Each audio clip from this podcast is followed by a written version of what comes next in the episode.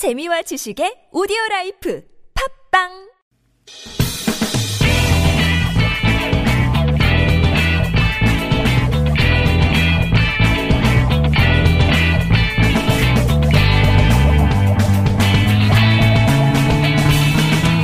김어준의 뉴스 공장.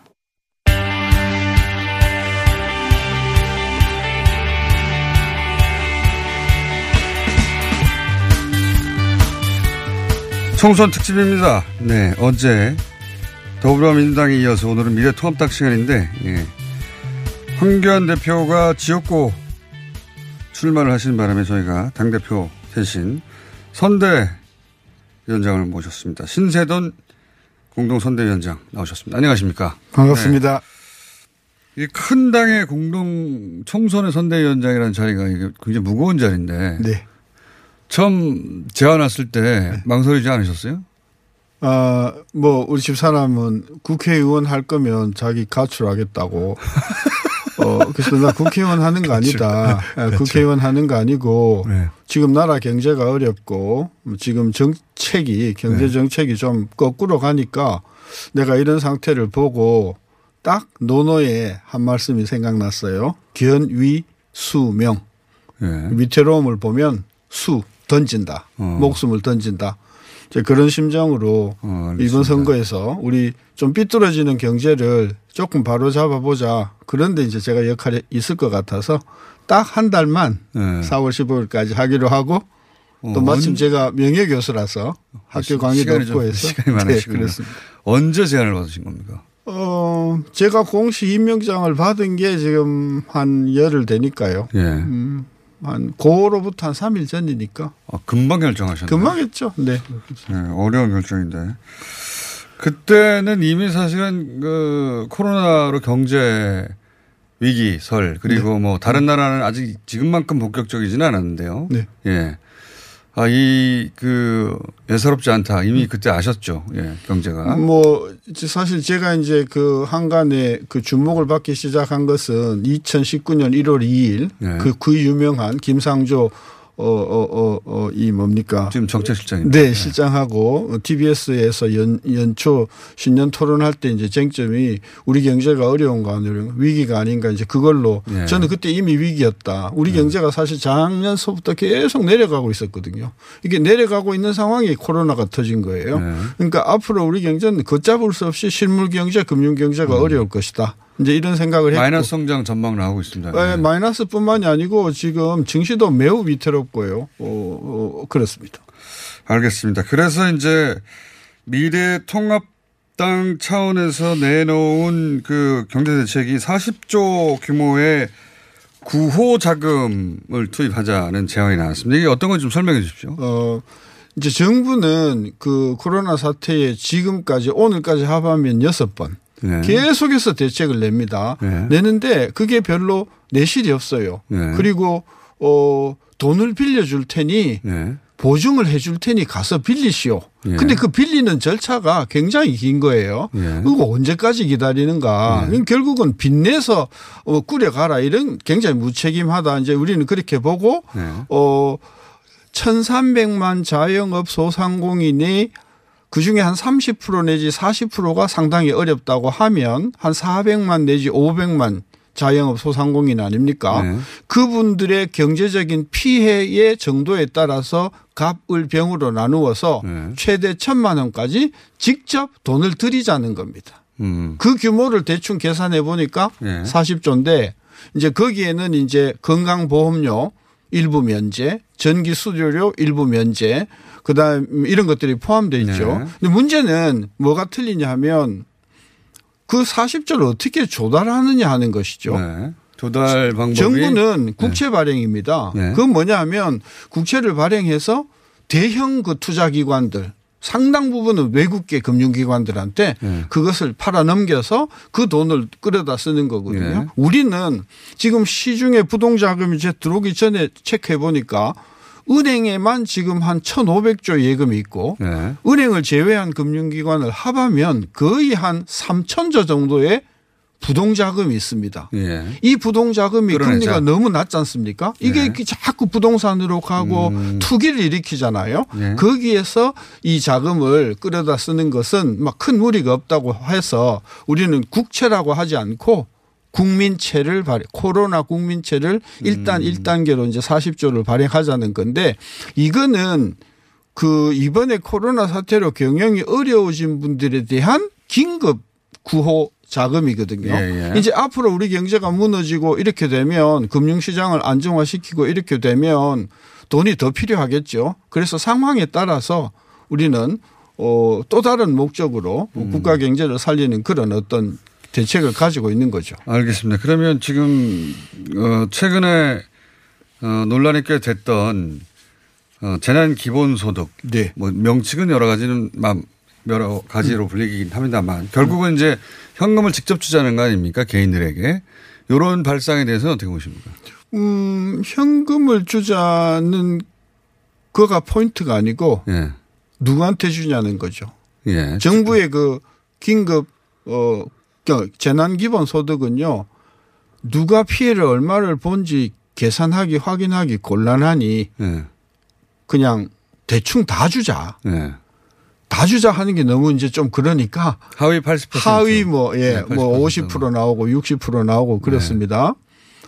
어, 저는 아주 간단하다고 생각해요. 예를 들면요. 떡볶이 집 있지 않습니까? 예. 떡볶이 집이 지금 1, 2, 3월 매출이 굉장히 안 좋아요. 그렇겠죠. 당연히. 그죠? 그 얼마나 안 좋으냐면요. 작년 1, 2, 3월에 대비해서 네. 금년 1, 2, 3월에 매출이 얼마나 줄었는가. 예. 그 통계는 금방 나옵니다.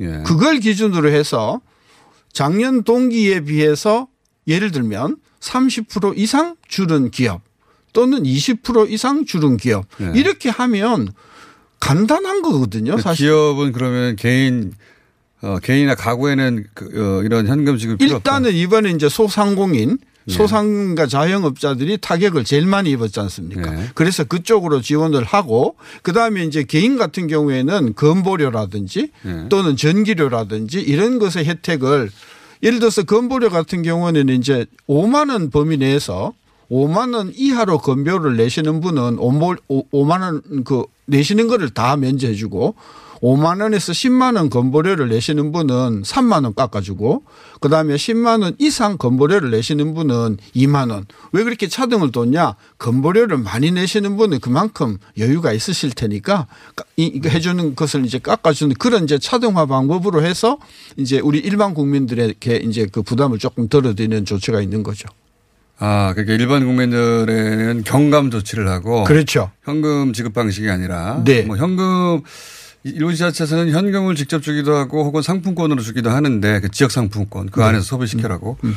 그게 아니라 개인은 경감 그리고 기업 중심으로 투자하자 어, 지급하자. 소상공인 소상인 중심으로. 그지고요. 그다음에 기업 같은 경우에는 이제 문제가 되는 게 요즘 최근에 항공업계가 어렵지 않습니까? 네. 백화점 유통업계도 굉장히 어렵지 않습니까? 그 항공업계나 유, 그, 어, 그 백화점과 같은 대형 유통업체는 이게 국가 산업 차원에서 네. 그저 추후로 네. 이런 어떤 타격을 입은 업종에 대한 어, 근원적인 어떤 지원책이 나와야 할 텐데 그것은 돈을 무료로 주는 것이 아니라 그것은 무료로 주는 것이 아니라 저금리. 자금을 융통한다든지 저금리로. 그렇죠. 그 그렇게 하는 방법으로 어 우리는 아마 앞으로 그 부분에 대한 대책을 우리가 준비하고 있어요. 알겠습니다. 지금 뭐 소상공인 중심으로 선별적으로 차등해서 지급하자는 게 네. 기본 어, 컨셉이신 것 같고 그리고 개인에게는 그 현- 현금이나 상품권보다는 네.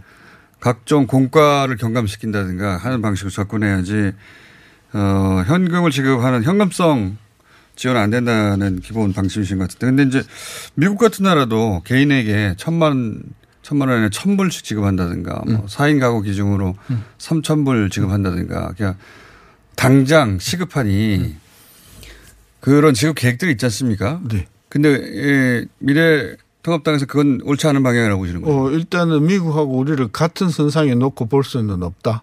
미국은 발권 국가고 예. 찍어내면 종이값만 있으면 구매력을 만들어낼 수 있는 나라지 않습니까? 어 그리고 그 나라는 지금 국가 뭐 부채가 어마어마하지 않습니까? 그럼에도 불구하고 발권력 발권 국가라는 어떤 장점을 가지고 있는 것이고 우리는 지금 금융시장이 매우 어렵습니다. 어, 이게 지금 어떻게 무너질지 모르는 이런 상황에서 우리가 무책임하게 국가 재정을 이렇게 어, 소홀히 다룰 수는 없어서 조심하되 필요하면 지원하자. 네, 네, 그렇습니다. 그래서. 이번에 나온 그 코로나 국채 40조는 일단 비상조치고 국가 경쟁력을 살리고 어, 국가의 어떤 그런 위기에 빠진 산업을 살리는데 필요한 자금은 이제 2차 대책, 3차 대책 이렇게 해서 앞으로 계속 저희가 발표할 생각인 거죠. 알겠습니다. 그 추경 한 11조인데 추천, 네. 예. 추경만 따지자면 근데 어 정부 대책이 대략 한 50조 규모인데 이제 다른 그 지금 코로나로 고통받는 다른 국가들 유럽 국가들 보면 GDP 한 2% 정도 혹은 3% 많게는 4%까지 대책을 내놓거든요. 그렇게 따지면 우리가 100조 이상도 가능한 거 아닙니까? 그죠? 지금 말입니다. 그 네. 아까 50조 말씀하셨는데 50조가 내용이 이렇습니다. 여기 이제 제1차 비상 그 어, 경제 대책에서 나온 건데 어 12조를 금리를 깎아주고서 융자해주고 예. 8조를 보증해줄 테니까 그 보, 그러면 12조 플러스 8조 하면 20조거든요. 이게 정부가 국채를 하는 게 아니라 이건 그냥 그냥 보증해 줄 테니 가서 돈을 빌리쇼라는 거니까 국가 부채는 그 국가 채 돈은 한 푼도 안 들어가는 거고요.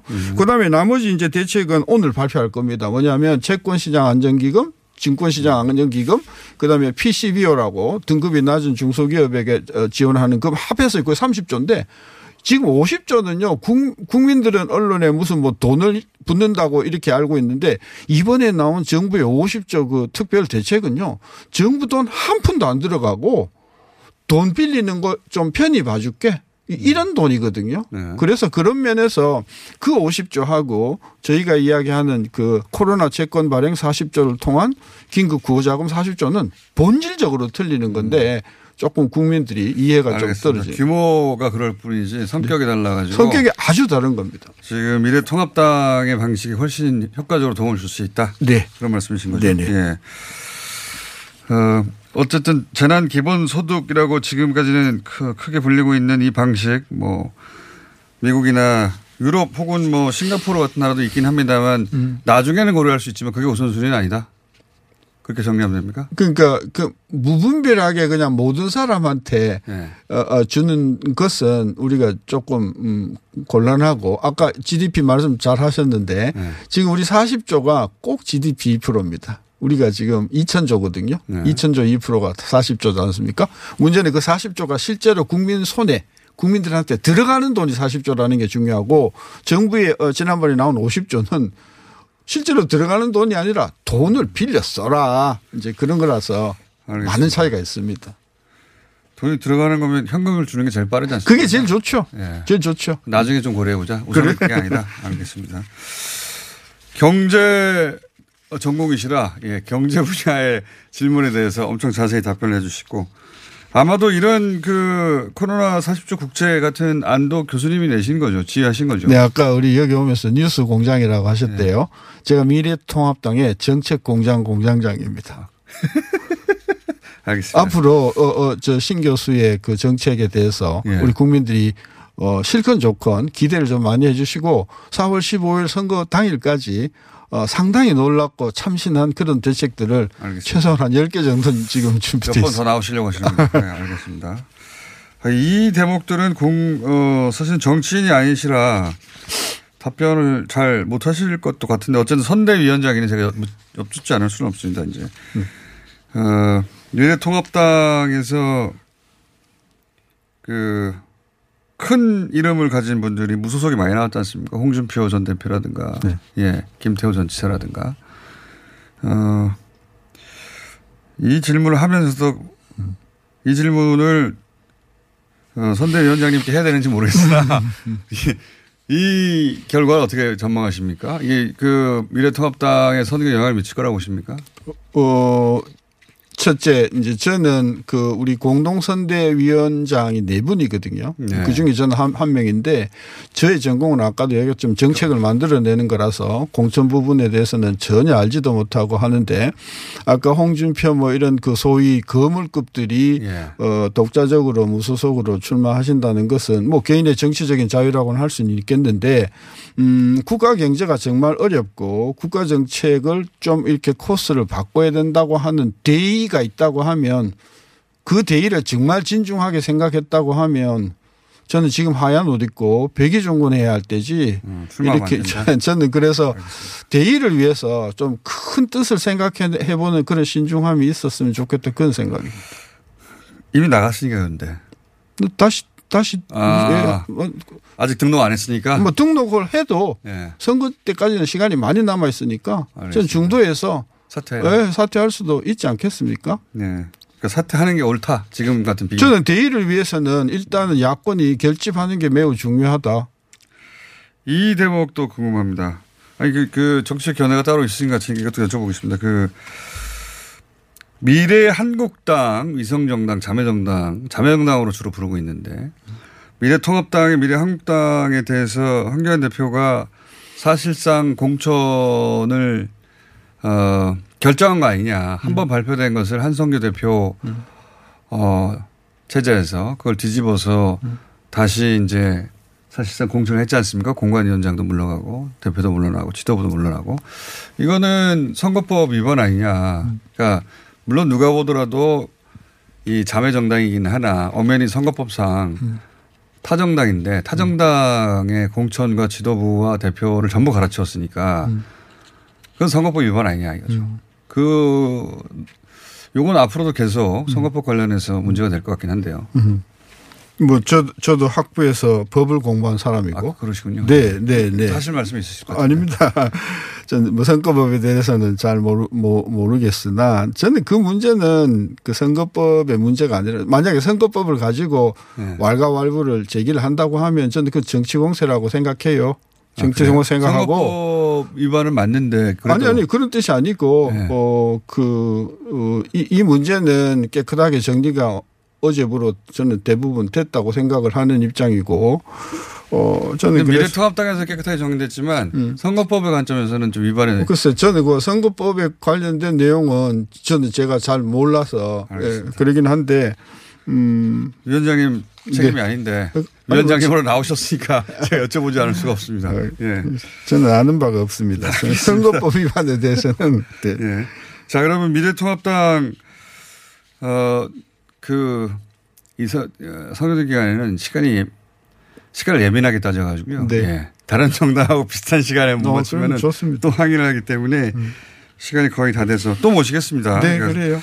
사이로 총선 관련해서 이제 미래통합당의 목표, 예, 의석수든 혹은 뭐, 어, 컨셉으로든 구호로든 목표에 대해서 좀 정리해 주십시오. 압승입니다. 압승. 네. 예. 압승 국민의 현명한 선택이 그동안 총선에서 있어 왔고 사실상 그 총선 결과는 항상 중도에 계신 분들의 선택에 많이 좌우됐는데 정말 선거가 끝나고 나면 깜짝깜짝 놀 어떤 정치인들도 평론가들도 예상하지 못했던 결과가 나오지. 않았습니까? 예. 이번에도 뭐 사, 사실 여러 가지 이유로 어 미래통합당이 어렵다 하는 분들이 많은데 어 저는 이번 4월 15일 날 선거 결과는 또 한 번 우리 국민들의 현명한 선택으로 어 현 정부에 대해서는 저는 따끔한 심판 그리고 국가 경제 정책의 코스를 180도는 아니라 하더라도 90도 정도는 확실히 꺾을 수 있는 그런 어떤 국민의 선택이 있다고 확신합니다. 압승이라고 하면 이제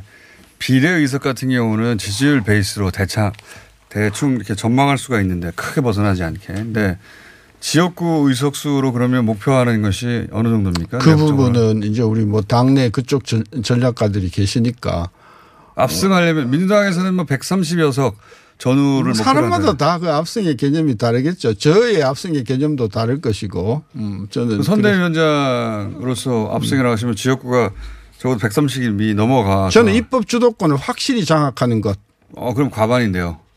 네, 어 지역구 어 비례에서 한 지금 17석 전후의 전망이 나오니까 지금 근데 거기는 공식이라 그 정도가 거의 비슷하게 나올 텐데 몇 석 늘거나 줄거나 하겠죠. 근데 예. 이제 뭘 전제로 우리가 해- 이해를 해야 되냐면 현대 여, 지금 현재 여론조사가 첫째 정확한가 그런 점도 있죠. 그죠? 예. 예, 그래서 지금 가지고 저는 숫자 제가 사실은 10년 전서부터 여론조사를 꾸준히 봐오던 사람이라서 샘플 자체가 여러 가지로 지금 문제 제기가 될 수 있는 부분이 있어서 저는 여론조사는 그냥 참고 사항이고 네. 어, 우리가 어떤 참신한 국민들의 어떤 그런 그 경제적인 어떤 고통을 근본적으로 해결하는 대안을 내놓으면 저는 중도 35%의 표가 확실히 미래통합당을 지지할 것이라고 보고 그것을 이끌어내는 것이 정책 공장장 신세 돈의 책무라고 봐서 알겠습니다. 저는 최선을 네. 다해서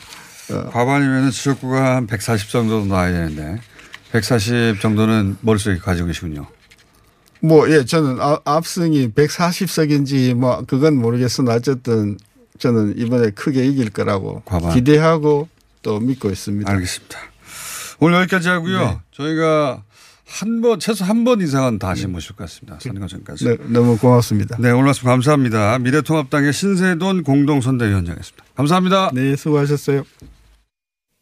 시더 시더 아빠 발톱 너무 두껍고 색깔도 이상해 이 녀석 그럴까봐 내가 캐라셀 네일 준비했지 갈라지고 두꺼워진 발톱 무좀이 싹 사라진다고 미국 판매량 1위 600명 임상 실험을 거친 전 세계 48개국 손발톱 케어 압도적 지배자 캐라셀 네일 2주 후 달라진 손발톱을 경험할 수 있습니다 네이버에서 캐라셀 네일을 검색하세요 안녕하세요. 치과의사 구지은입니다.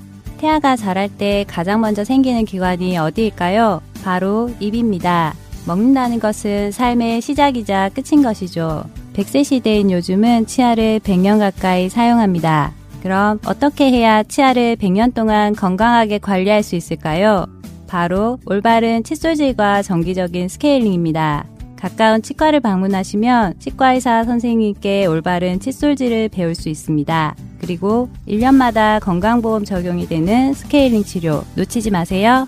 이 캠페인은 유디치과협회와 함께합니다. 후보자님 잘 들으세요. 선거는 뿌리오와 함께. 선거 문자 1위는 뿌리오. 선거는 뿌리오와 함께. 선거 당선 1위는 뿌리오. 12년 연속 1위 노하우로 개인정보 보안은 물론 번거로운 행정처리도 한 번에 당선자가 추천하는 1위 문자 뿌리오. 1위 당선 1위 문자 뿌리오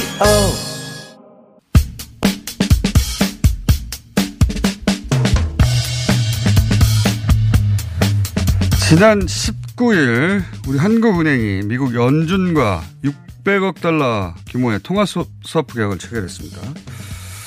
자, 이게 어떤 의미인지 전문가 연결해 보겠습니다. 홍익대 경영학과 홍기훈 교수님 전화 연결돼 있습니다. 안녕하세요, 교수님. 여보세요? 네, 안녕하세요. 네네. 잘 들리십니까? 네, 잘 들립니다. 예. 저도 잘 들립니다. 예. 자, 제가 기억하기로는 2008년 금융위기 때 300억 달러 통화 스와프, 어, 통화 스와프 이후에 처음인 거죠. 두 번째죠. 그때. 그렇죠. 예. 그때 두배 규모인데 우선 통화 스와프가 뭔지 이 개념을 좀 설명해 주십시오. 이 통화 스와프라는 거는 어 국가 간에 만약에 상대방의 호- 화폐가 우리나라에서 필요할 때 이 경우에는 이제 미국의 달러죠. 예. 우리가 만약에 미국의 달러를 필요로 할 때 뭐 외환을 바- 환율을 방어해야 한다거나 뭐 아니면 우리가 지출해야 되다거나 그럴 때 미국에서 정해 약속된 액수만큼을 그대로 추가 협상 없이 가져올 수 있는 계약을 얘기를 합니다. 예, 설명을 들었는데 무슨 말인지 잘 모르겠네요. 이게 저는 이렇게 머릿속에 넣고 있었거든요. 예. 만약에 600억 달러의 통화 스프다 그러면 달러 마이너스 통장을 만들어 둔 거다. 이렇게. 맞습니까? 뭐 원화를 주고 가져온 거기 때문에 정확히 마이너스 통장까지는 아니지만 네, 예. 얼추 비슷합니다. 그렇죠. 달러에 관해서는. 예. 네. 달러에 관해서는 그, 그, 이제 그 금융 위기가 생기면 이제 달러 환율도 급등할 수가 있고 그렇기 때문에 그때 달러 수요가 있는데 그때 우리가 600억 달러까지는 미국으로부터 그냥 가, 아, 원화를 넣고 가져올 수 있다 이런 거죠. 그죠? 그렇죠. 예, 그래서 금융위기에 훨씬 탄력적으로 대처할 수 있다. 뭐 이렇게 이해하고 있는데 좋은 거 아닙니까? 한마디로 말하면? 뭐, 네, 일단 나쁜 건 없습니다. 나쁜 건 없습니다. 우리가, 뭔가를 줘야 하는 것도 아니고, 물론 그러니까요. 원화를 이제 제공해야 하긴 하지만, 우리, 우리 입장에서 봤을 때 크, 나쁠 건 없습니다. 나쁠 건 없죠. 예. 그, 이런, 어, 통화 스와프 600억 달러 규모 굉장히 큰 규모인 것 같은데 이런 규모의 수- 통화 스와프를 걔가 체결했을 때 시장에 주는 어떤 시그널이 뭡니까? 일단 제일 큰 부분은 불안해하는 국내 시장을 안정화시키는데 어느 정도 효과가 있을 거라고 보는데요. 예. 이게 우리 입장에서 봤을 때 언제 97년도 외환 위기처럼 달러가 부족해서 환율이 방어가 안 된다거나 아니면 그렇죠. 갑자기 환율이 치솟아서 경기가 이제 경제 위기가 올 수 있을지에 대한 불안감이 시장에 항상 팽배해 있거든요. 이런 그렇죠. 경제 위기 있었던 상황에서는 일단은 환에 대한 부분은 통화 스와프로 인해서 어느 정도 심리적으로나마도 안정될 수 있다라는 부분이 음. 제일 큰 것 같습니다. 그렇군요. 그러니까 한마디로 말하자면 이제 어 금융 어, 외환 위기는 오지 않아 하는 어떤 심리적 안정감을 주는 그런 역할을 하는 거군요. 뭐 물론 이제 현재 문제가 실물 경기 침체가 저성장을 촉발시킨 거지 환의 문제가 저성장을 촉발시킨 게 아니기 때문에 예. 와야 할 경제 위기를 막는 효과가 있는 거는 당연히 아닌데요. 예. 이제 심리적으로 촉발될 수 있는 잠재적인 피- 불필요한 외환 위기를 음. 사전에 가능성을 낮출 수 있다는 효과가 있을 수 있는 거죠. 알겠습니다. 근데 찾아보니까 이 통화 수업 체결을 미국이 어, 모든 나라와 한 게 아니라 아홉 개국 중앙은행과만 했더라고요. 뭐 캐나다나 영국, 유럽 이런 곳이야 뭐 자기들하고 가까운 나라니까 그리고 일본 경제 규모가 크니까 그리고 쭉 보다 보니까 우리나라가 나와요. 이게 왜 미국이 우리나라를 선택한 거죠? 일단 우리나라 경제 규모가 뭐 우리가 어떻게 생각하는지는 잘 모르겠지만 세계적으로 그렇게 작은 경제는 아닙니다. 그렇죠. 그렇기 10위권이니까. 때문에 미국 입장에서는 사전 대응이죠. 전 세계적으로 경제 위기에 대한 공포가 만연하게 되면 음, 그 공포 심리만으로도 이제 위기가 올 수 있는 거거든요. 예. 그런 이제 피할 수 있는 불필요한 심리에 의한 위기의 가능성을 줄이려는 의도가 아니었을까 싶습니다. 음, 우리나라 경제 규모가 10위권 정도 되니까 역시 우리 경제 규모에서 위기가 오면 미국도 영향을 받으니까 그렇게 생각하면 되겠군요. 뿐만이 아니라 전 세계적으로 영향을 받을 수밖에 없죠. 그러니까 생각 우리가 스스로 생각하는 것보다는 경제 규모가 커요 우리가. 예. 자, 어, 이게 이제 비판하는 쪽에서는 뭐 이게 효과가 있겠냐, 효, 효과 별로 없다 이런 비판도 있습니다. 이게 이제 관점의 차이인 것 같습니다. 제가 조금 전에도 말씀을 드렸지만 이 통화 스와프를 체결을 해서 당연히 와야 할 경제 위기 자체를 막을 수는 없는 거예요. 그건 당연한 어. 얘기인데 예. 그 문제는 통화 스와프로 인해서 역시나 심리적으로 불필요한 시장의 동요를 막을 수 있다는 게 굉장히 큰 부분이고요.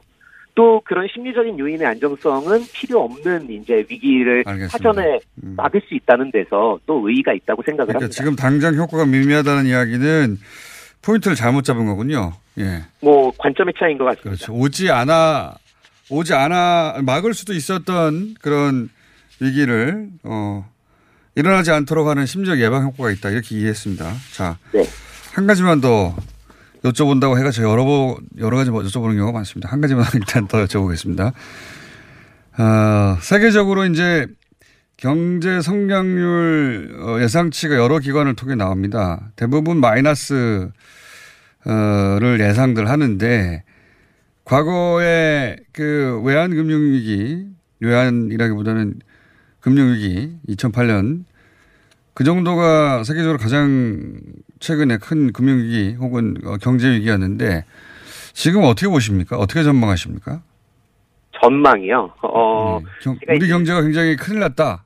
혹은 뭐 제가 점쟁이가 아니라서 뭐 미래가 이렇게 될 거다라고 말씀을 드리기는 어려운데요. 예.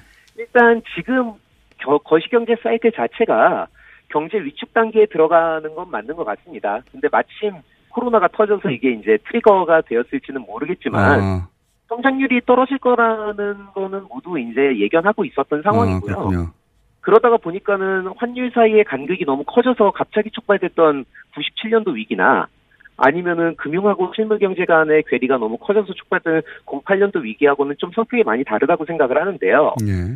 펀더멘탈의 문제가 더 큽니다. 그리고 중국이 성장을 하지 않는 바람에 거시적인 요건들이 굉장히 많이 나빠진 것도 있거든요. 예. 그래서 사실 08년도처럼 그렇게 쉽게 훅 하고 리커버 회복을 할 거라고 예상하지는 않고요. 어. 아마도 합리적인 추론을 바탕으로 생- 얘기를 이야기를 해본다면 조금은 다시 성장할 때까지는 시간이 걸리지 않을까라고 생각을 합니다. 어, 전 세계적인 침체가 어느 정도 예상된다. 이렇게 보면 되겠군요. 네, 맞습니다. 자, 교수님, 오늘 여기까지 하고요. 어, 저희 경제 가정교사가 한 3주간, 예, 다른 곳에 가셔가지고 저희가 경제 문제 있을 때마다 가끔 연결하겠습니다. 오늘 말씀 감사합니다. 네, 감사합니다. 네. 홍익대 경영학과의 홍기훈 교수였습니다.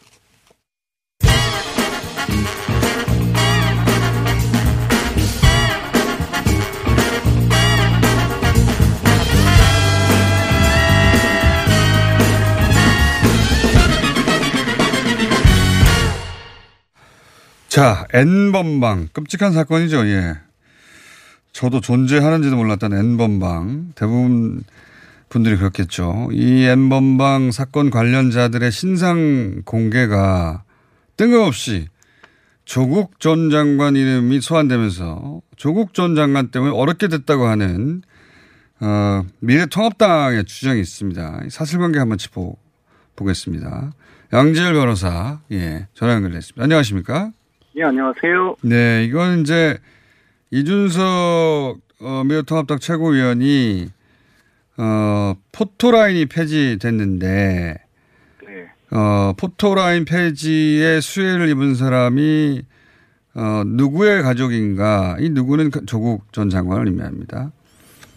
어, 이렇게 쭉 이어지는 주장을 했어요. 그러니까 이 엠번방 사건의 관련자들의 신상 공개도 결국 조국 전 장관이 포토라인을 폐지하는 등등의 조치 법안을 발의했기 때문에 법령을 만들었기 때문에 어, 어려- 어렵게 됐다. 이렇게 조국 전 장관이 갑자기 소환됐어요. 이게 사실관계를 좀 정리해 주십시오. 그 갑자기 왜 조준 장관이 나왔는지 도저히 저는 이해를 할 수가 없고요. 조국 전 장관이 안 나오니까요. 예, 안 나오니까. 안 그렇게 나오니까 끌어낸 거죠, 이걸로. 예, 예, 뭐 총선 전국이라서 그런지 모르겠습니다만 일단 신상 공개 제도하고 검찰의 포토라인하고는 완벽하게 아무 상관이 없는 제도입니다. 음. 그러니까 가장 결정적인 차이점을 생각해 보시면요. 신상 공개는 글자 그대로 이 어떤 강력 범죄를 저지른 사람이 도대체 누구냐, 그렇죠. 국민들에게 누구인지 알려주는 거잖아요. 예. 그런데 포토라인은요, 정 반대입니다. 너무 잘 알려져 있는 유력 정치인이나 이 고위공직자가 검찰에서 수사를 받을 때그 네. 사람이 단순하게 이 검찰庁출두하는 과정에서 사진을 찍을 수 있도록 공간을 마련한 것밖에 없어요. 그러니까 한 사람 한쪽은 완전히 알려지지 않은 사람을 드러내게 만드는 거고 한쪽은 너무 잘 드러나 있는 사람인데 이 사람도 수사를 받습니다. 다만 공적 인물이기 때문에 이 국민들에게 할 얘기가 있으면 해라. 언론의 취재 지위를 마련해주는 그런 장치였잖아요. 네. 근데 이게 아시겠지만 이제 검찰의 자의적인 판단에 의해서 이른바 망신주기로 쓰였기 때문에 조국 전 장관의 수작에서 추미애 장관 때 계속해서 이제 포토라인 제도를 없애게 된 그런 거지 두 개는 아무 상관이 없어요. 그리고 이게 이런 이야기가 나온 게 잠깐만요. 그 전제가 되는 법령이 있습니다. 네. 어, 당시 조국 전 장관이 법무부 장관으로 재직 당시 재직 당시에 인권보호 수사 준칙이라는 법무부령을 냈는데 거기에 보면 심야 조사 또 장기간 조사 제한 어 그리고 어 개별 수사하지 말라는 것 뭐 이 정도의 골자지 포토라인 얘기는 없거든요 사실은. 그게 왜 그러면요. 포토라인 법이 없어요. 네. 아 포토라인 그렇군요 법이 아예. 없고 아예 없고 그냥 검사가 검사가 임의로 판단을 해서 음. 이제 사실 어떻게 보면은 좀 차이가 많이 나는 게 그 포토라인에 안 서더라도 누가 수사를 받고 있고 어떤 사람인지 얼굴도 다 국민들이 알잖아요. 네. 포토라인 안 선다고 모릅니까? 고위공직자가 수사받게 되면 알려지는 순간부터 다 알잖아요. 근데 지금 신상 공개 같은 경우는 몰랐던 사람인데 법령에 음. 가장 대표적인 게 이제 특강법, 특정 강력범죄 처벌에 관한 특례법에 아예 신상을 선별 공개할 수 있는 근거가 있고 그래서 경찰청에 경찰 각급 경찰서라든가 중요 사건의 경찰청에 뭐 변호사나 교수, 정식과사 이런 사람들이 전문가로 구성된 심의위원회에서 의결을 거쳐서 공개 결정을 하는 겁니다. 음. 그러니까 그리고 이제 포토라인 같은 경우는 그거는 검사가 그냥 기자들에게 알려줬던 거죠. 자 뭐 10일 날 뭐몇시 9시 출동합니다. 그러면 검찰청은 입구가 하나밖에 없으니까 사실상 특별하게 어떻게 대우를 하지 않는 이상 그때 기자들이 그냥 선 그어놓고 여기 서면 된다라고 표시해놓고 기다리고 있었던 거예요. 근데 둘 다 둘 다 공통점은 있어요. 만약에 대상자가 자기 얼굴이 알려지기를 원하지 않는다 내지는 거기에 서고 싶지 않다고 했을 때 강제로 얼굴을 이렇게 뭐, 그, 서- 어, 뭐, 곧추 세워라, 들어라, 이렇게는 못하는 거예요. 기억하시겠죠? 아, 고유정 같은 그렇죠. 경우 그래서 머리카락을. 드리우고 얼굴 안 들었잖아요. 음. 그러니까 신상 공개를 해도 경찰서에서 구속돼 있다가 검찰로 송치되는 과정이나 현장 검증하러 나가는 과정에서 자연스럽게 기자들에게 노출이 되는 거를 일부러 막지 않는 것 뿐이지 음. 그걸 뭐 포토라인이라 해서 그냥 뭐 얼굴 똑바로 들고 기자 찍어야 돼 이렇게 하는 경우는 없어요. 그리고 검찰의 포토라인도 양수태 전 대법원장 기억하시죠? 법원 앞에서 기자회견하고 일방적으로 쓱 지나쳐갔잖아요. 그것도 강제는 아닌 거예요, 둘 다. 그래서 자. 조국 전 장관 때문에 이게 신상 공개를 못 한다고 하는 건 아무 인과관계가 없는 얘기입니다. 그렇군요. 그러니까 어, 조국 전 장관 재직 당시에 정리해 보자면 만들었던 법무 법무부령 법무부 령의 내용은 예를 들면 심야 조사를 제한한다든가 하는 내용이지 포토라인하고는 무관하고 네. 그 포토 포토라인과 어, 신상 공개를 헷갈리는데 네. 요 점을 노린 것 같습니다. 예, 포토라인에 서야 신상 공개가 되는 것처럼 그 점을 노린 것 같아요. 그 포토라인을 폐지한 것도 아니지만 애초에 이 법무부령이 포토라인은 말씀하셨듯이 언론사들에게 유명인들이 알려진 사람들이 포토라인에 서서 입장을 말할 기회를 마련하는 법령에 없는 관, 관행 같은 거였고 그렇습니다. 예, 그 포토라인은 그런 의미였고 신상공개라는 건 그냥 전혀 별개의 근거로 예, 그 어, 피의자 얼굴 또는 뭐 이름 어, 이런 등등을 공개하는 것이지 저는 서로 상관없는 게 포토라인과 신상공개를 섞어서 어, 공개한 거군요. 예. 이해했습니다. 예. 네네네. 제가 맞게 이해한 거죠? 네, 맞습니다. 어, 예. 신상 공개는 2010년도에 법이 만들어서 법의 근거에서 이루어지고 그렇군요. 그거는 법에 근거한 것이고 네네. 지금 얘기하는 포토라인과 관련된 이야기는 법무부 법무부 오늘 발음 왜 이러죠? 어, 항상 안 좋지만 법무부령인데 여기는 포토라인 내용도 아예 없다. 예. 아예 없죠. 이제 공개 수완을 금지했을 뿐이죠. 관행 자체를. 한 가지만 여쭤보겠습니다. 네. 어, 이 N번방 있잖아요. 뜬금없이 갑자기 돌출력으로 튀어나온 엄청난 사건입니다. 예. 네. N번방이라는 사- 어, 이런 명칭을 들어본 사람이 얼마나 있겠습니까? 어, 형량은 얼마나 될 거라고 예상하십니까?